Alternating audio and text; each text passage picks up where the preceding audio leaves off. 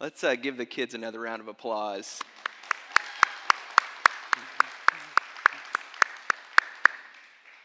It's great to be back with you all again this morning. That's a really hard act to follow, so bear with me. Well, it's hard to believe, but we're in week 31 of the Core 52 series, the 52 week series. Now, after today, we will be 59.615% done with this series.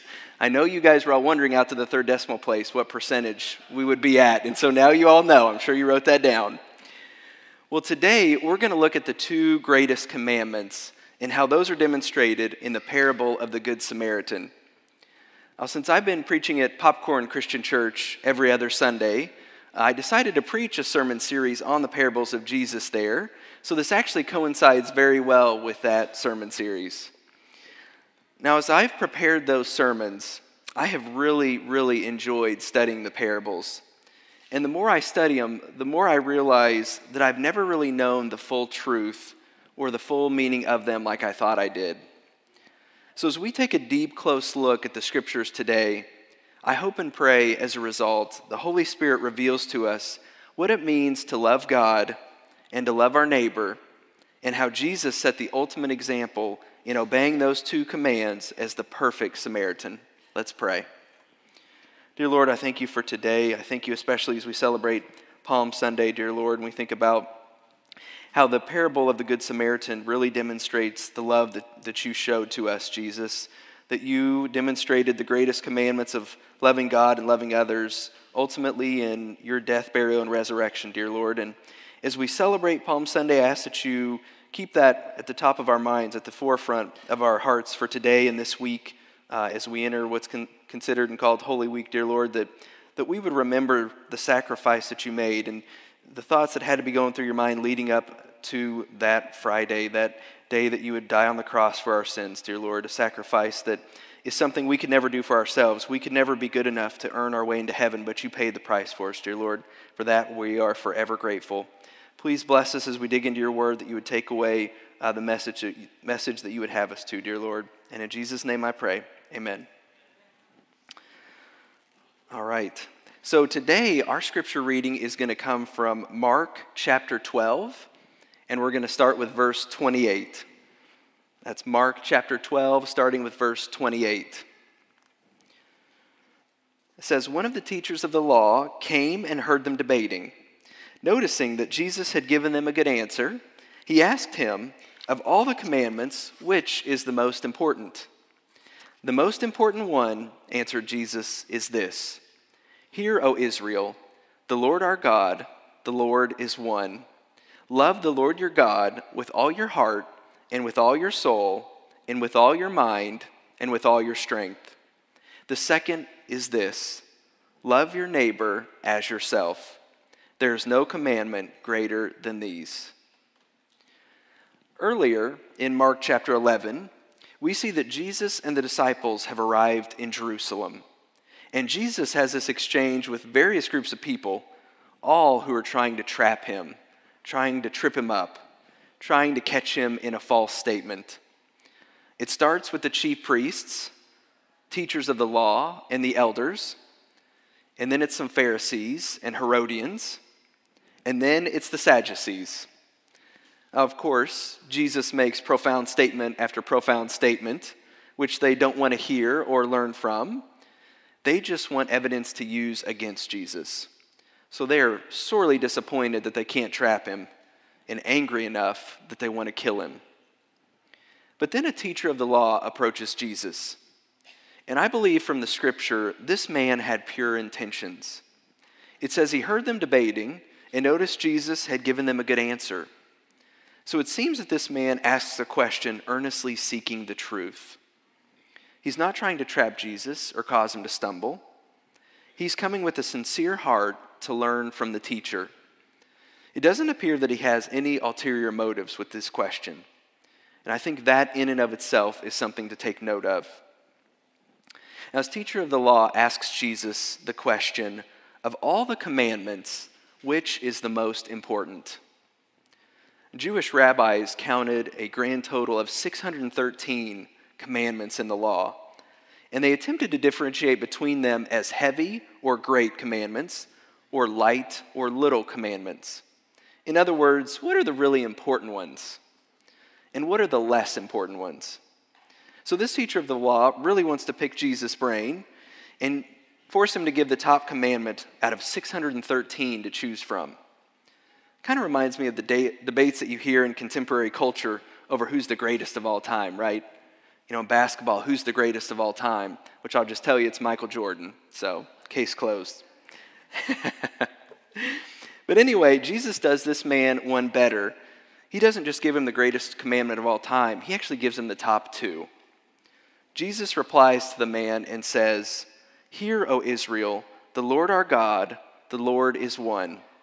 Love the Lord your God with all your heart and with all your soul and with all your mind and with all your strength. The second is this love your neighbor as yourself. There is no commandment greater than these. Jesus is referencing scripture here from Deuteronomy chapter 6, verses 4 and 5, which says, Hear, O Israel, the Lord our God, the Lord is one. Love the Lord your God with all your heart, and with all your soul, and with all your strength. Now, in this passage from Deuteronomy, Moses is speaking to the Israelites before he delivers the Ten Commandments to them. This citation from the Old Testament came to be known as the Shema, which is called that because the first word of the text is Shema, which is Hebrew for the word hear. The Shema became the Jewish confession of faith, which was recited by devout Jews every morning and evening. And in fact, to this very day, its reading begins every synagogue service. Now, when I hear this commandment to love God with all of your heart, with all of your soul, with all of your mind, with all of your strength, I think it's easy for me to read right through it. You know, I say, yeah, I, I know I should love God, or yeah, I know I should love God with everything that I have. And that is what it's saying. But I want to explore in a little greater detail what it means when Jesus says to love God with all of your heart, soul, mind, and strength. Now, when it says heart and soul, it's talking about the center of our thoughts and emotions. But it's not just a feeling, it's a choice. There might be days that we feel on fire for the Lord. Things are going well, maybe we even feel the Spirit moving. We really feel like we're loving God with all of our heart and with all of our soul because we have emotional feelings for Him. But what about the days that are hard? When we're dealing with challenges, or it just feels like an average day with nothing new or exciting going on, and we just don't have that feeling.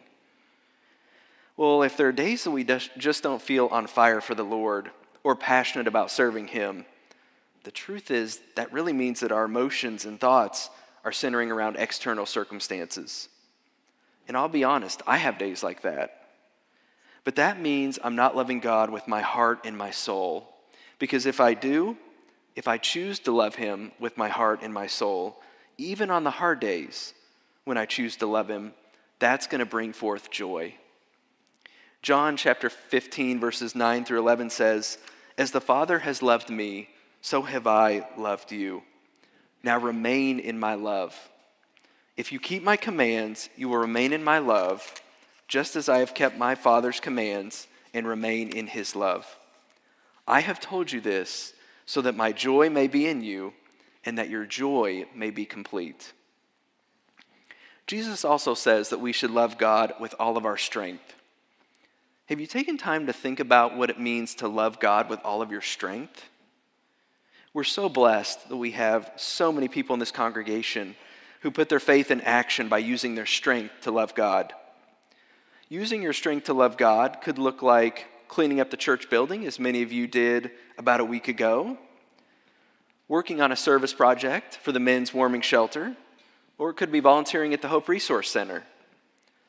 And using your strength to love God doesn't have to be something that requires a lot of physical prowess.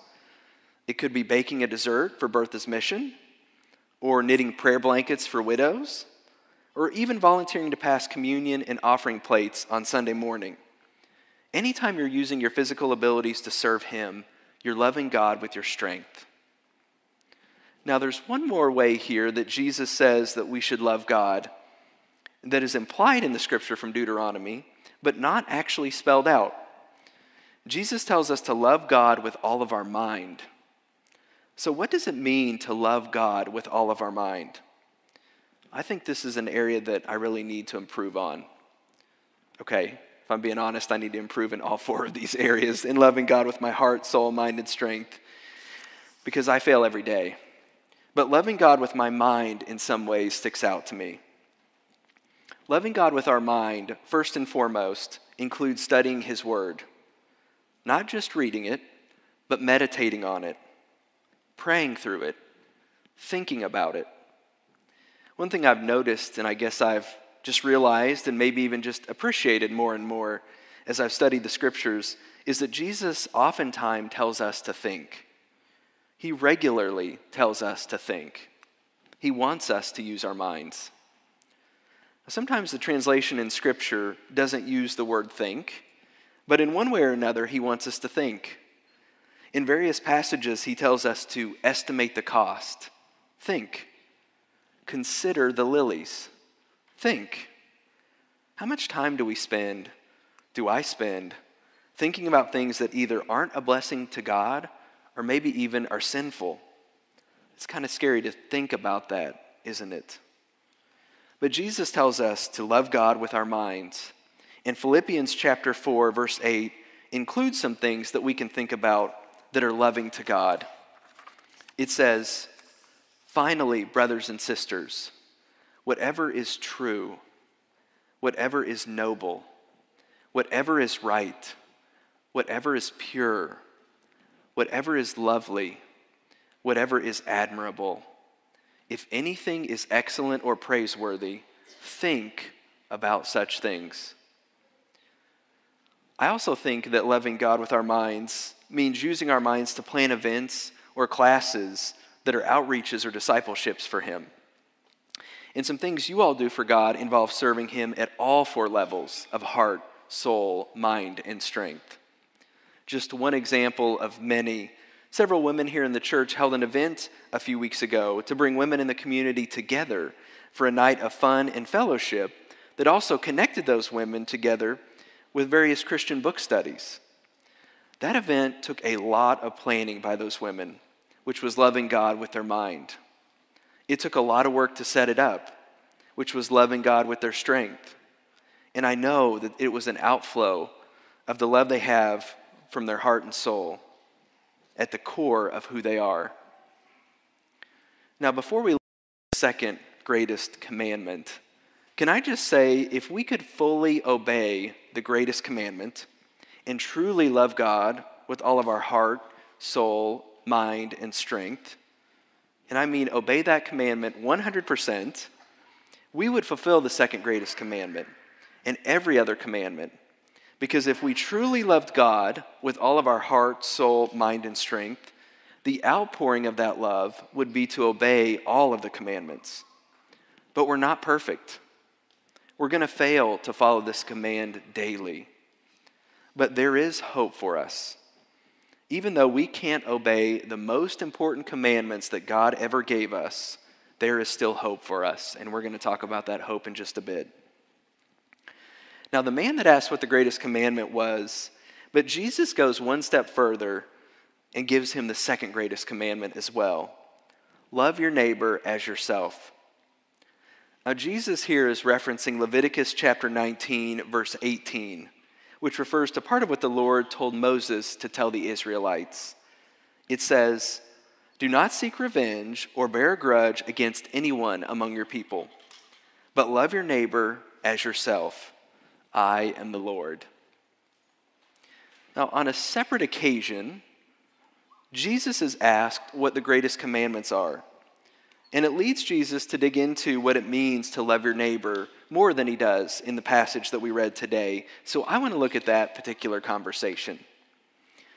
On this other occasion, an expert in the law asked Jesus what he must do to inherit eternal life.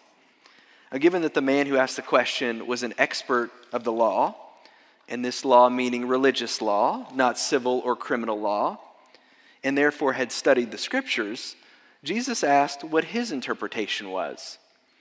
Now, the man answered by quoting these two commandments, which Jesus confirms by saying, Do this and you will live.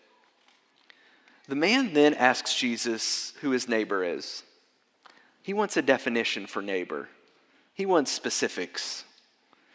Now, the scripture tells us that the man in this particular story is testing Jesus.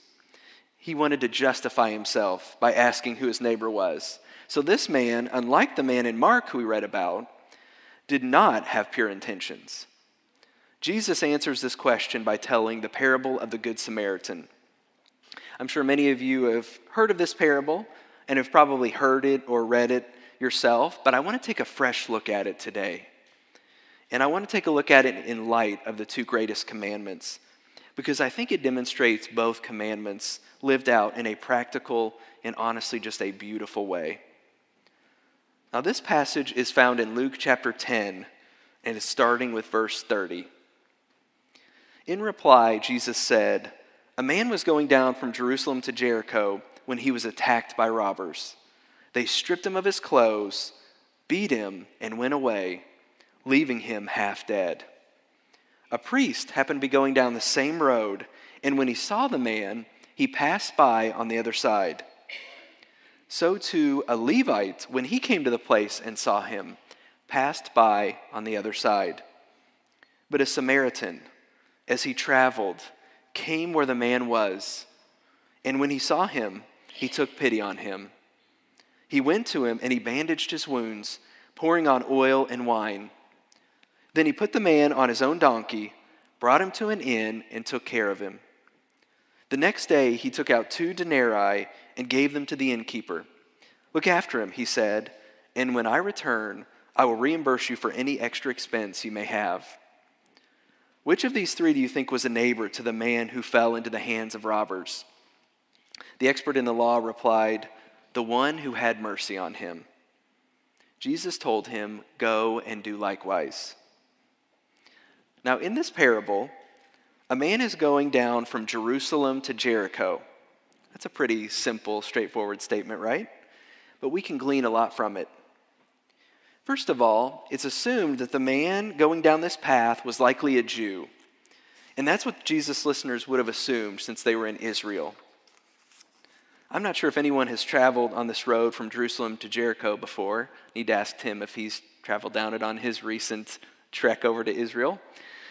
Uh, but it actually still exists today.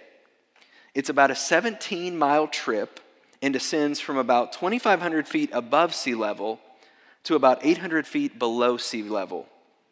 It's a rocky, desolate road with lots of caves and places for robbers to hide and attack travelers as they pass through. In fact, there's one stretch of road that's called the Trail of Blood. So it wouldn't be surprising to Jesus' listeners that the man was attacked and robbed during the trip. Now, this attack is especially brutal. They stripped the man of his clothes, they beat him, and they left him for dead.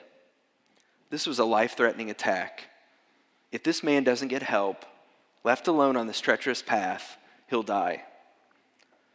Jesus continues and says, A priest happened to be going down the same road, and when he saw the man, he passed by on the other side some theologians, as I've listened to preachers preach on this and as I've studied this parable, have a theory that the priest passed by on the other side because he couldn't tell if the man was dead or alive. And if the man was dead and the priest came into contact with him, then the priest would be unclean because Jewish law considered a corpse to be unclean. Another theory is that if the priest did realize that the man was still alive, he would have known that the robbers must be nearby because the man isn't dead yet. So this must have been a recent attack. So, for his own safety and his own well being, he didn't stop to help the man. Or maybe he had an appointment that he had to make in Jericho, and so he had to keep going so he wouldn't be late. Isn't it interesting how, as we look at this parable, which isn't a story of true events, this is a story that Jesus created to prove a point. We make excuses for why a fictional character didn't help a dying man. This man was a priest who would have served in the temple, who would have been an upright religious person. And no matter what reason or excuse we make for him, he was content to let this man die on the side of the road. Well, the priest isn't the only person who came down this path.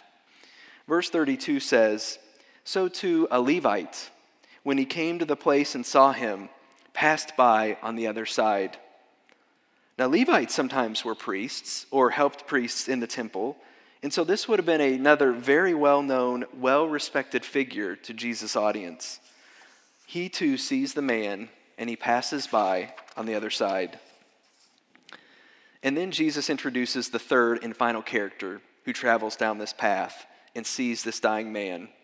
And this last individual is a Samaritan. You say, okay, fine, he's a Samaritan. What's the relevance of that? Well, this specific detail is very intentional, of course, on Jesus' part. Jews and Samaritans were bitter, bitter enemies of one another.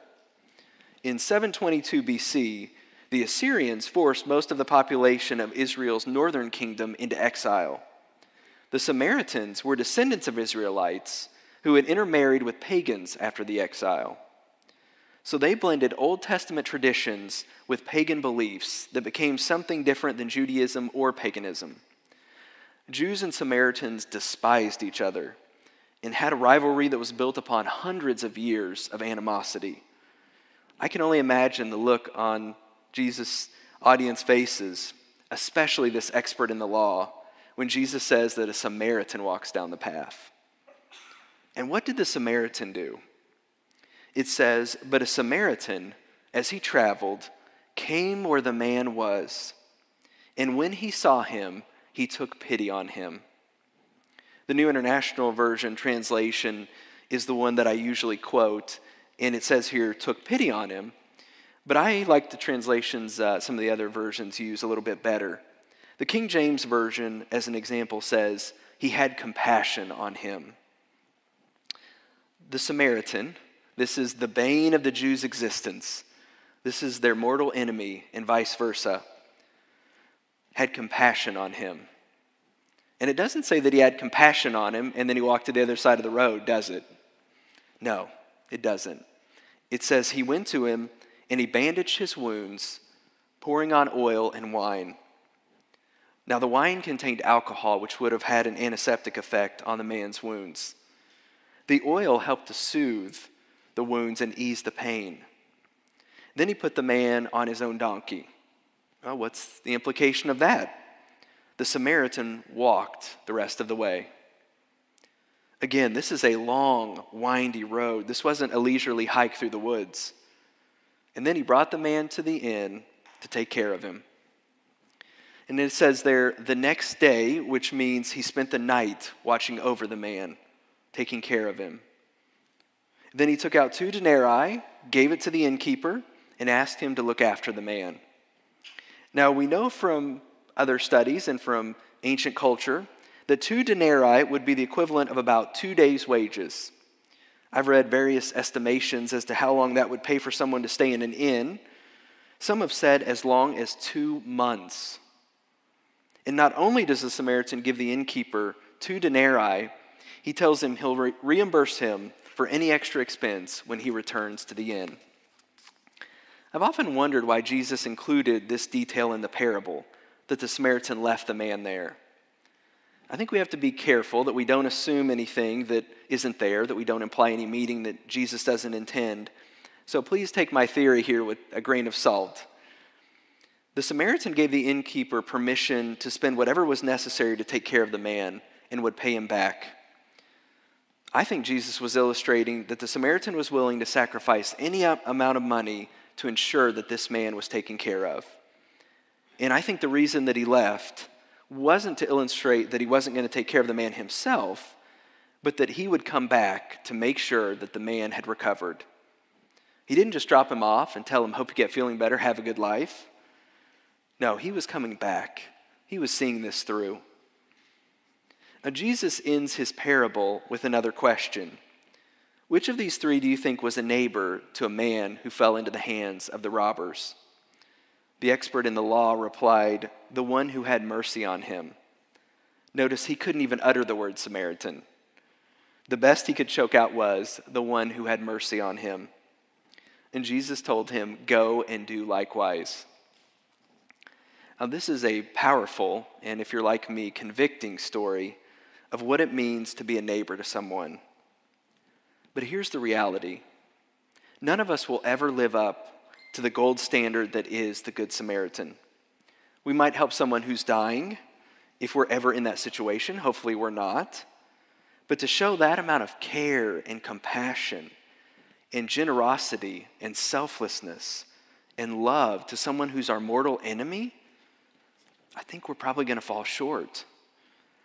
If the expert in the law can keep these two commands, if he can truly fulfill them, if he can keep them perfectly, he'll inherit eternal life. That's what Jesus told him, right? But guess what? He can't. No one can. Romans chapter 3 verse 20 says, "Therefore no one will be declared righteous in God's sight by the works of the law. Rather, through the law we become conscious of our sin." One of the effects of the law is that it holds up a mirror and it exposes our sin. So, where does our hope come from if we fail at the two greatest commands that God has ever given us? Our hope comes from Jesus the only true Good Samaritan who has ever lived. If you think about the story of the Good Samaritan a different way, it's really the story of our salvation. While we were on the side of the road, dead to sin, Jesus saw us. He had compassion on us. And while we were still sinners, he paid the ultimate price to save our lives. It didn't cost him two denarii, it cost him his life. Now, at the beginning of the sermon, I gave you the setting for the parable and for our context in Scripture today. But I want to zoom out just a little bit further on this time in Jesus' life to give you a little more context. If you were to go back one chapter earlier than the chapter we started with, if you go back to Mark chapter 11, it's going to set the stage for the events leading up to Jesus telling us what the two greatest commandments are. Now, I don't know if Sean or John or Tim planned this uh, for this particular Core 52 study to fall on today's date, Palm Sunday, of course. But I was, as I was reading the passages before and after the Core 52 scripture in Mark, I got goosebumps. Because this story is smack dab in the middle of Palm Sunday and Jesus' crucifixion. I want to read the first 10 verses of Mark chapter 11 to you as we celebrate Palm Sunday today.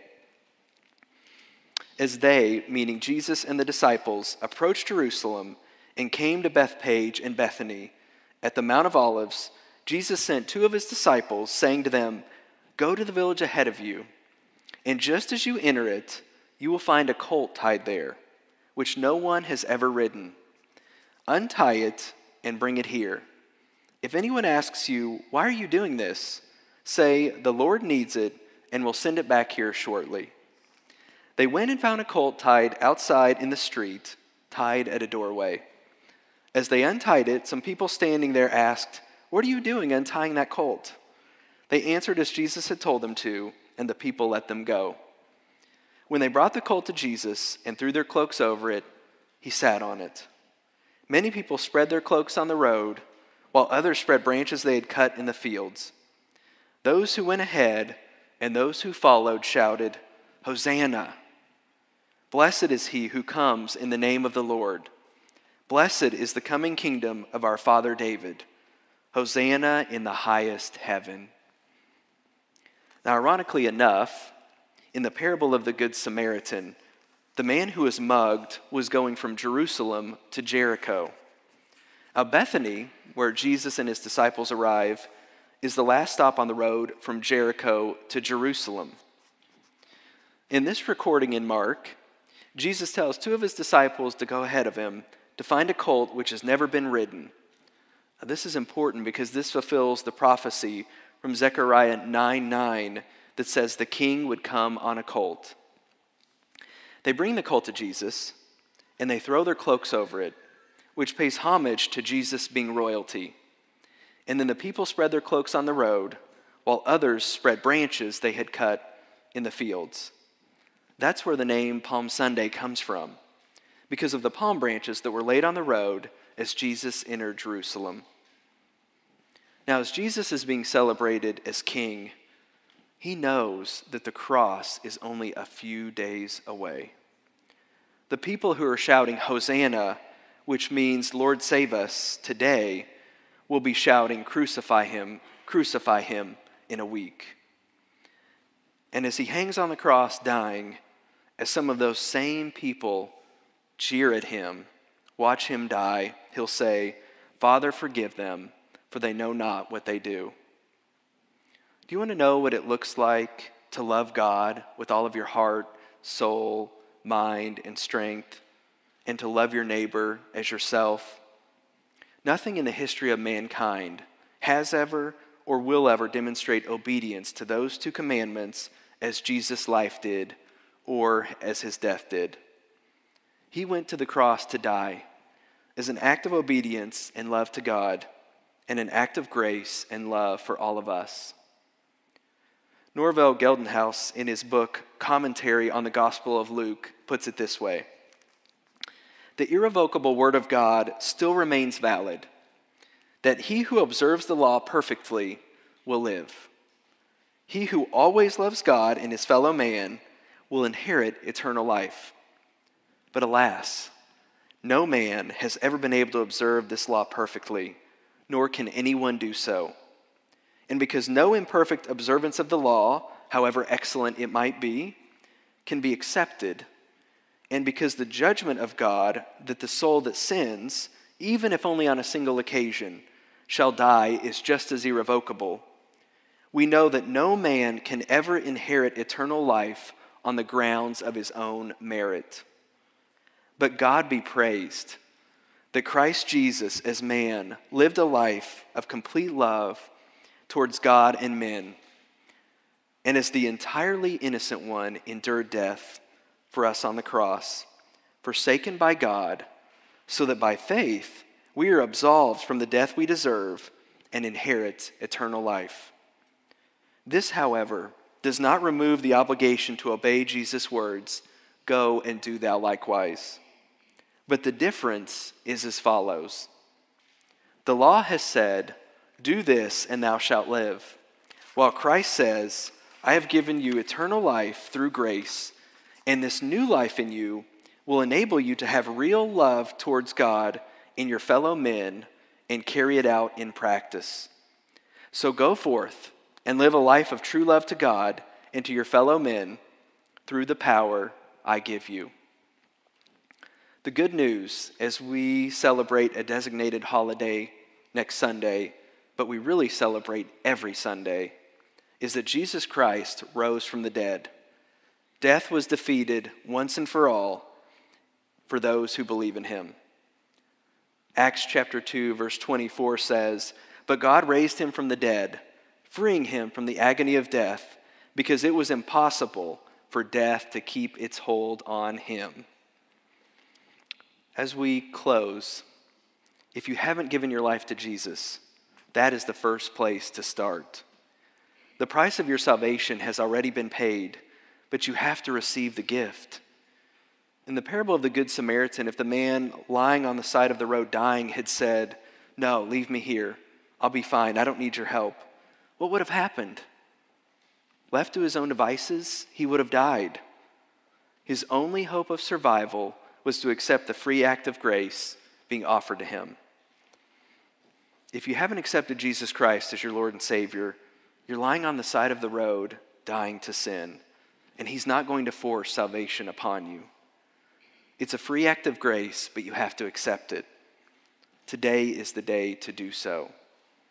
Because, like the Samaritan in the story who promised to come back for the man, Jesus promised he'll come back one day.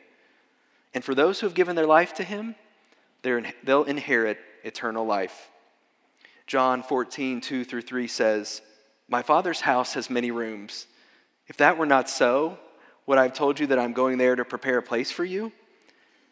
And if I go there and prepare a place for you, I will come back and take you to be with me, that you also may be where I am.